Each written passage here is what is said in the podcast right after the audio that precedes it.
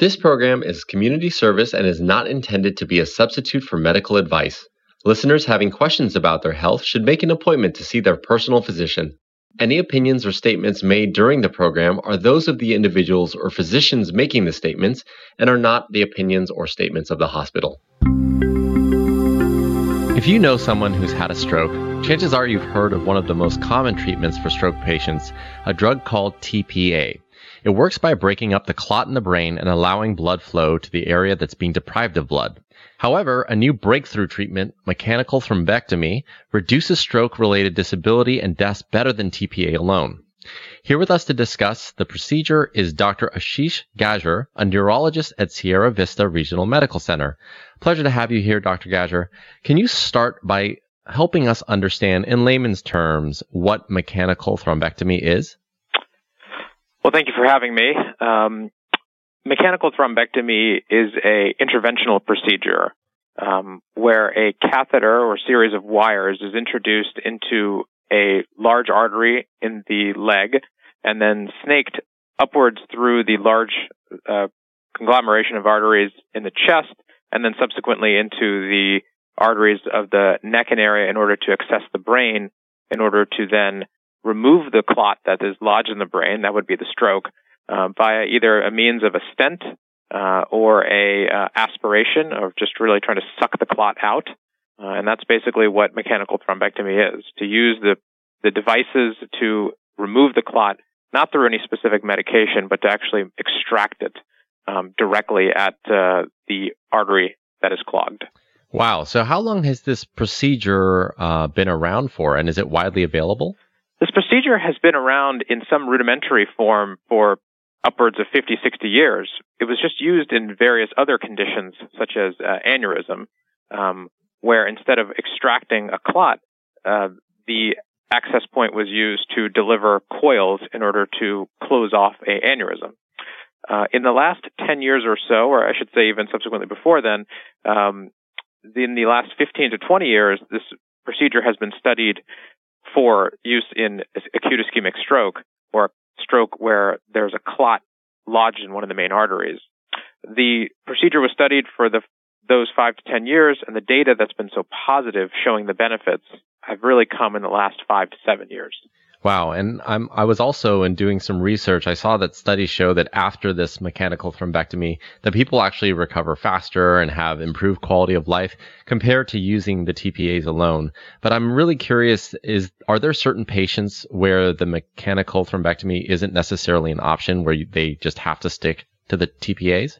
Yes, the criteria of for patients who would benefit from this procedure has been really defined within that last five years as the positive data has come from trial, um, mostly that have been published in the New England Journal.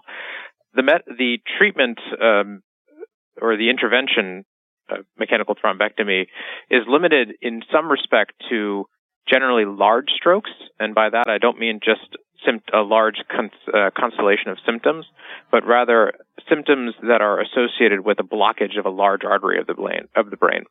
So those symptoms would include the inability to speak rather than just slurred speech, um, a loss of vision in one particular field of vision, um, or a symptom called neglect, where the patient is basically so severely affected by their stroke that they're actually unaware of this uh, degree of symptoms. So these would be the considered large artery or cortical symptoms, what we call, uh, and this met, this treatment strategy would benefit those patients who have that severe specific deficits because those would reflect that there is a large occlusion uh, or an occlusion of a large artery of the brain. The means by which we determine that are through specialized CAT scans called a CTA or CAT scan angiography, which is uh, basically a more sophisticated CAT scan which would inject dye and to see as that dye is penetrated through the arteries of the brain that that it eventually stops penetrating through one artery, revealing that there's a clot in that in that area, which would be amenable to potentially amenable to retrieval.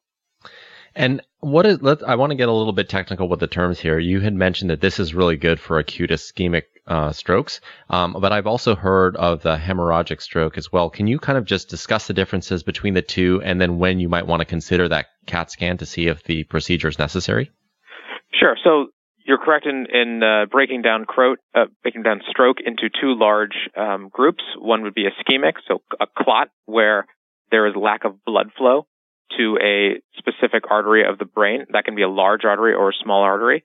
Um, and then the other condition of stroke would be a hemorrhagic stroke or a bleeding. That bleeding can occur deep inside the brain, on the outside of the brain, um, and produce stroke symptoms, which are essentially a, neuro, a, a acute neurologic constellation of symptoms associated with a either clot or bleeding uh, complication in the brain.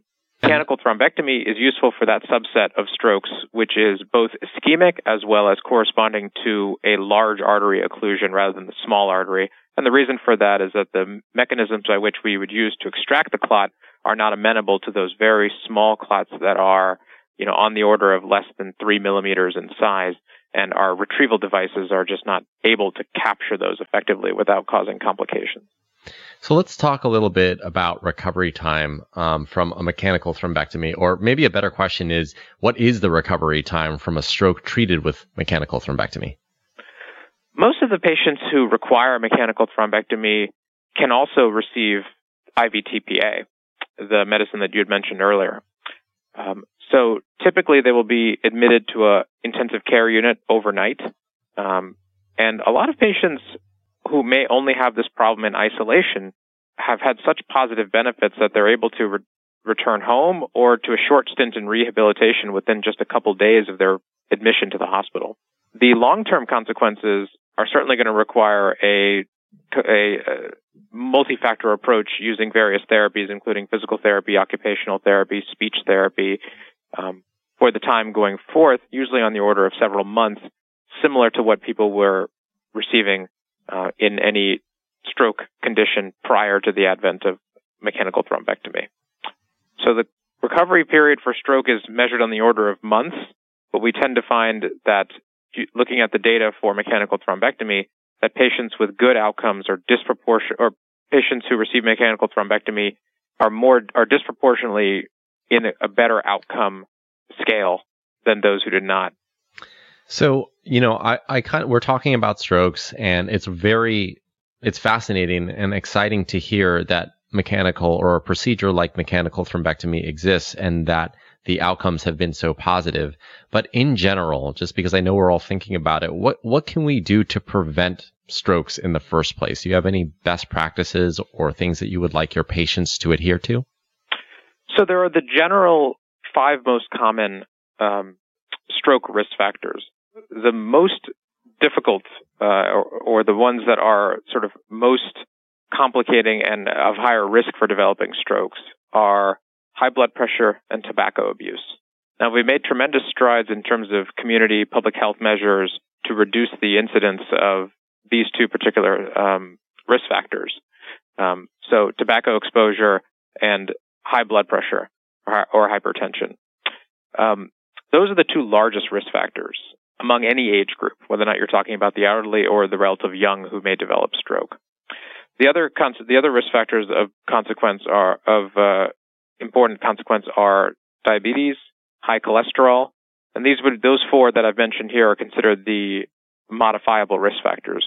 Another one would be family history, but that's something that's certainly not modifiable as a hereditary um, uh, as people develop or people who are uh, have a hereditary risk factor for development of what we call atherosclerotic disease, or an abnormal buildup of plaque in the arteries of the body, including the brain, which could lead to stroke. If it was in the heart, could lead to heart attacks. The other very important risk factor, which does ally very commonly with a need for us to perform mechanical thrombectomy, is a, is a condition called atrial fibrillation which is an irregular heart rhythm and, and has a very high propensity for stroke development, particularly in the elderly. The treatment or the modifiable risk factor for, for atrial fibrillation in terms of stroke reduction is to be placed on a blood thinner. Um, the most classic one that was that has been around for several decades is Coumadin, but in the advent of the last five to ten years, there's been a development of a of a category of medicines called novel oral anticoagulants. And so these are the ones like Eliquis, Pradaxa, Xarelto. These are the most commonly used novel oral anticoagulants. These are all used for stroke prevention. in atrial fibrillation. Yeah, I think I, I think a major takeaway there, uh, besides those blood thinning agents that you discussed, is just trying to lead that healthy lifestyle to reduce the risk of getting a stroke. And we really appreciate you just being here today, educating us on um, on those prevention prevention mechanisms as well as the mechanical thrombectomy. Is there anything else you'd like our audience to know here today, Doctor? Well, I think that that basically covers the many facets of uh, stroke, both in terms of prevention, in terms of the definition of uh, stroke either being ischemic or hemorrhagic, the availability of medicines such as TPA, and then, as we've discussed, the advent and uh, uh, popularization of the use of mechanical thrombectomy, um, which should be the treatment going forward. That, that should be a, a, prominent treatment going forth in terms of availability in the community for those patients who would most adequately benefit. It's been an exciting time in the last five years as the data has become very positive for the use of mechanical thrombectomy, which is a very devastating illness, and um, we're finally able to provide uh, evidence-based treatment strategies um, that can lead patients back to those very good outcomes of minimal disability and able to carry out their activities of daily living uh, effectively um, using the measures that we've discussed. Yeah, that truly is exciting. And it's, I think it's so great that it's available right there in San Luis Obispo County. For more information, please visit our website at tenethealthcentralcoast.com. If you found this podcast helpful, please share it on your social channels and be sure to check out the entire podcast library for topics of interest to you. This has been Healthy Conversations, the podcast from Tenet Health Central Coast. Thank you so much, and we'll talk next time.